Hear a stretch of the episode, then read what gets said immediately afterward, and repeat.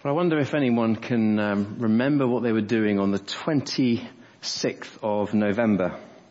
25th of November, in fact. 25th of November this year. I hope none of you were as mad as some people who decided they would follow the crowds on Black Friday to the shops. I couldn't think of anything worse to do uh, to go with everyone. But I wonder, why is there this massive rush to the shops on Black Friday? Everyone wants to secure a deal, don't they? And why do we want to secure a deal? It's because Christmas is coming and we love giving and receiving gifts. And one of the purposes of doing this is that we want one another to be happy. I would long that all of us are happy this Christmas. I long that all of us experience joy this Christmas. But I just want to spend a few moments tonight asking a really important question. Where though is a true lasting happiness and joy found? Because we'll all experience joy and happiness this Christmas in different ways perhaps, but it doesn't always last, does it?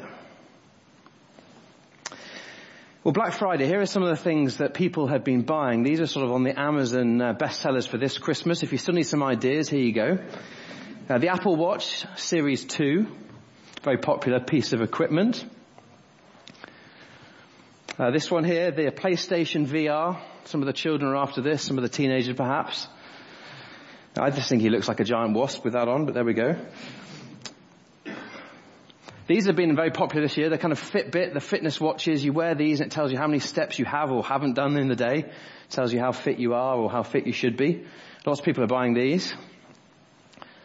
Uh, here's one, um, the Fire TV Stick sold by Amazon. This is the best seller for this year. Everyone's trying to get these. Uh, if you don't know what that is, it basically plugs into your TV and it's a way of accessing all sorts of films and other bits of multimedia. But if someone's asked you for one of these and you have no idea what they're, what they're on about, just play ignorant and get them some fire sticks instead. and here's one for the children. The best seller for children this year is this thing here. The Modulus Tri-Strike. I'm told this is brilliant at knocking baubles off Christmas trees. It's brilliant at shooting cats. And it's very good at shooting mum while she's cooking Christmas dinner. So there you go. If you haven't got a Nerf gun like this, some of you guys on the front row, that's what you need to be asking for.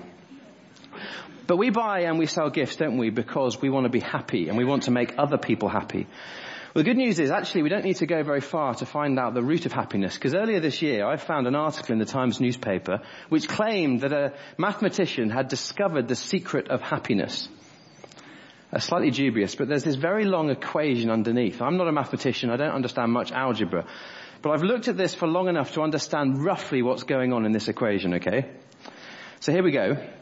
This guy reckons that happiness is the source of three things, or combination. It's what has happened in the past, which made me happy. Remembering that, thinking about me today in the present, my mental state and how I'm doing today, and then looking into the future, what is it that could make me happy? And when you combine an experience in the past that's made me happy, how I'm doing today, and the thought of something in the future, that is the key for happiness. And in this equation, apparently there's a very clever sort of thing going on where the future could be either trying to repeat something in the past that's made us happy, or gamble that something different, a new experience will make us happier. So I'll give you an example. Um, on Christmas Eve, my family are coming uh, to Steph and me, and uh, we're going to be cooking them Christmas dinner on Christmas Eve. Um, it's my job this year to cook. Now I know in the past that if I cook a Christmas turkey with the roasties and the pigs in blankets and all that jazz, it's worked and they've been happy. We've been doing it for 30 plus years. So on that present day, on Christmas Eve, I'll probably cook um, a Christmas dinner. Uh, and I need to look into the future. What kind of Christmas dinner? Am I going to try and repeat something we've done in the past? that's always worked that my family love. Or am I going to take a gamble to try something a bit different? This year it's a bit of a gamble. We're going to have a go at cooking gammon in Coca-Cola. Ah. And then glazing it in maple syrup and baking it. I've heard this is a really good thing to do. But according to this mathematician, what's gone on in the past that's made us happy? What could make us happy today? And then projecting into the future, trying to repeat something or gamble on something else that will make us happy is the source of happiness. So something to do with past, present, and future. Now I'm not convinced by the equation on the screen behind me, but I want us to think a little bit about something which might be shared in that equation. This is a verse that we thought about particularly this morning. It's a verse we sing about in our carols at Christmas time. It's a verse that comes out every Christmas and I'm sure you'll know it. Where the angels announce the birth of Jesus and say, I give you good news of great joy that will be for all people. And I hope that we begin to understand something of what this good news of great joy is. What I'd like to do though is take a step backwards and look at a different verse that in many ways is like a foundation for this verse to help us understand why the angels said this. It's a slightly obscure verse. It comes at the very beginning of Matthew's gospel. Matthew was a tax collector. He became a friend of Jesus. He wrote an account of Jesus' life. And the very first verse says this, the genealogy of Jesus the Messiah, the son of David, the son of Abraham. And that verse, what follows is a series of other verses, and it's a bizarre passage. If you can't see on the screen, it's basically a long list of names charting the descendants of Jesus. And there's a whole list of unpronounceable names, all the guys in red. People who lived before Jesus to prove that he's a historical character who did live. But notice, as Matthew starts his gospel, he draws attention to two particular people. At the very beginning, you see the name Jesus, who we had read in verse 1. But there are two other names that particularly Matthew wants to draw attention to, and I put those two in yellow. One is Abraham, and one is David. Why though, as Matthew puts this genealogy charting the history of, of Jesus, why does he draw attention to these two particular characters? Well, in the video, one of the lines that was sung was this. To this little town of no renown, speaking of Bethlehem, the Lord had a promise to keep. Now whenever you learn or hear about this man Abraham in the Bible, always, always think promise. Why? Because right at the beginning of the Bible in Genesis chapter 12, God made a promise and it came through this person, Abraham. And God promised to Abraham, you will be made into a great nation, you'll be a great people, and I will give you a place to live, and I will bless you. People, place, and blessing. And then in chapter 15, God said to Abraham, let me explain a bit more. And he said to Abraham, look outside on a starry night. Look at all the stars in the sky. Abraham was in the desert. I was once in the Sahara desert. There's no light pollution. When you're in the middle of nowhere and you look up at the stars at night, you see the most incredible stars that you would never see in Britain. Everywhere. And God said to Abraham, guess what Abraham? You're going to have as many descendants as there are stars in the sky. And then he looked down at the sand and he said, Abraham, you're going to have as many descendants as there are grains of sand beneath your feet. And every single day when the moon came up, the sun went down and Abraham looked up into the sky, he saw the stars and he remembered the promise. And every day when Abraham walked around the desert and he felt the grains of sand in his sandals, he remembered the promise. But here's the thing, it was an extraordinary promise. Why? Because when God made that promise to Abraham, Abraham was 75 years old. And he had a wife who was barren and had given birth to no children. And God says, you're going to have a great nation, you're going to have a huge family. And Abraham's thinking, I'm not so sure about that. I'm 75. And my wife's barren. But it says beautifully in chapter 15 of Genesis, but Abraham believed God. Abraham living in a broken world without any hope, without experience, joy and happiness of wanting that family. And it's in that brokenness that God spoke a promise. And Abraham believed the promise of God. And the amazing thing is the promise that God first made to Abraham would one day be fulfilled in one of the descendants of Abraham. Jesus Christ, the son of Abraham. So when God made a promise to Abraham, he was making a promise ultimately about one to come, a man called Jesus. There's a second line though in that song that we had in the video. A mighty king would come, long awaited ruler, God's anointed one. Well, what about David? David was a man whom God made a promise to in 2 Samuel chapter 7. That's a book in the Old Testament. And he said to David, David, your kingdom will endure forever. And David had a massive kingdom. There's a picture of David's kingdom. It extended all over the eastern border of the Mediterranean. Israel into Syria, south into Egypt. is enormous. I was in Jerusalem three months ago, and this is a, a picture of David's city a long, long time ago. It was an awesome city. David was an awesome king, but David mucked up. And you know the story where David is looking out over his kingdom and he sees a beautiful woman that's not his wife and he wants her for himself. So he asks her into his kingdom and he sleeps with her. He commits adultery with this woman who's not his wife and he has her husband killed. This great King David with this great kingdom, but he messed up. And that pattern is repeated all the way through the Bible. God raises up a king to rule his people, and the king is good and does many good things and then fails spectacularly. But this king, whom God made a promise to, was pointing forward to a greater king, a king to come, Jesus Christ, the son of David.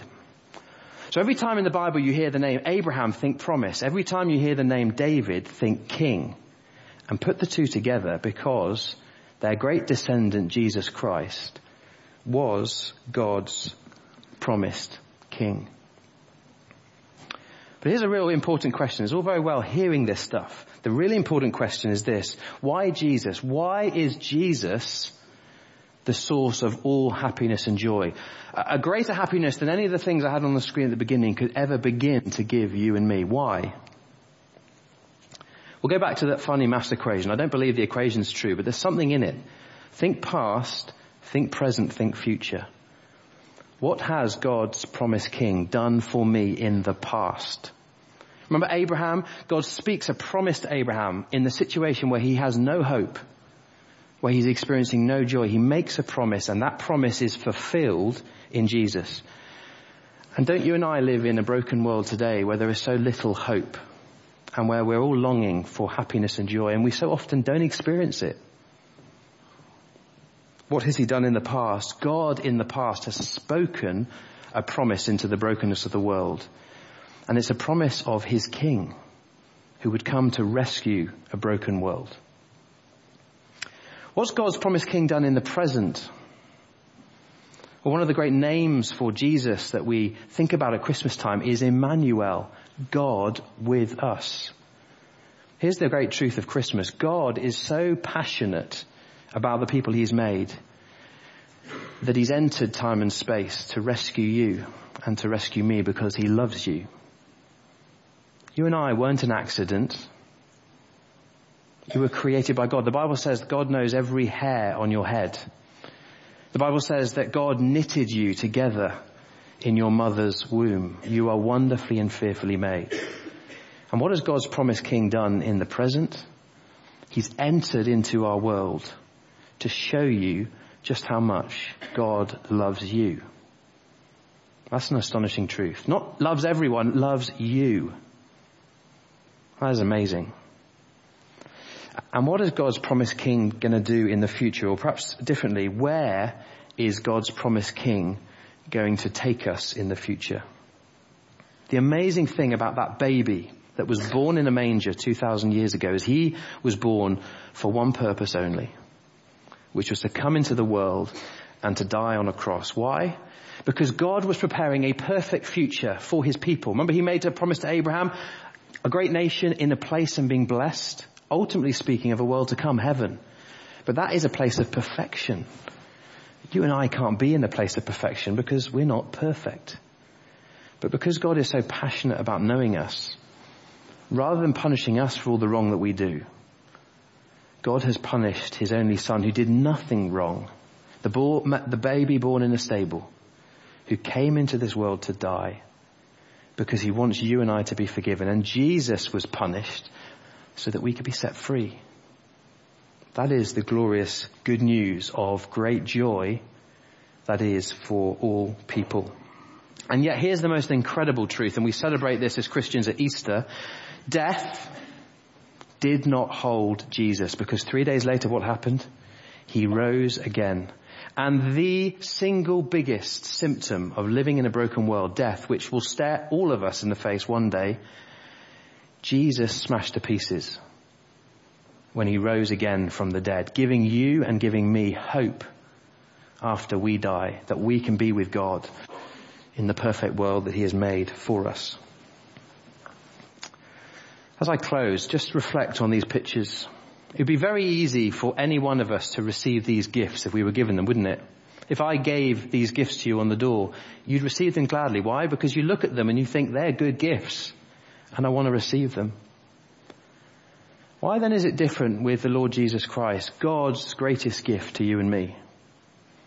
It's different because coming into the world, He tells you and me that we've got a problem. And we don't want to hear that we've got a problem. And He tells us that He is the only one who can fix our problem. And we don't want to be told that He can fix us. But if I went to the doctor and I was told that I had a dicky heart, Actually, that's a gift, isn't it? That I'm told that because then they might be able to fix me. And the Bible tells us that all of us have a heart that has gone wrong. Not necessarily a physical heart, but a spiritual heart that doesn't love God. But God's perfect son came into the world to fix that heart so that we can know God again. A much harder gift to receive, a gift of forgiveness, but a much more wonderful gift than any of the gifts that will probably be under your Christmas tree this Christmas. And so as we look at that verse together, what in the world does all that mean? Think Abraham promise. Think David king. Jesus is God's promised king. And if you know him as your Lord and Savior, then suddenly Christmas takes on a whole new joy. And that is the joy that the angels were speaking of that first Christmas. I give you good news of great joy for all people. And that is news that we believe in this church is for all of us if we receive the gift that God is holding out to us this Christmas. Why don't we just take a moment of quiet as we look at that verse on the screen. I'd love to lead us in a prayer.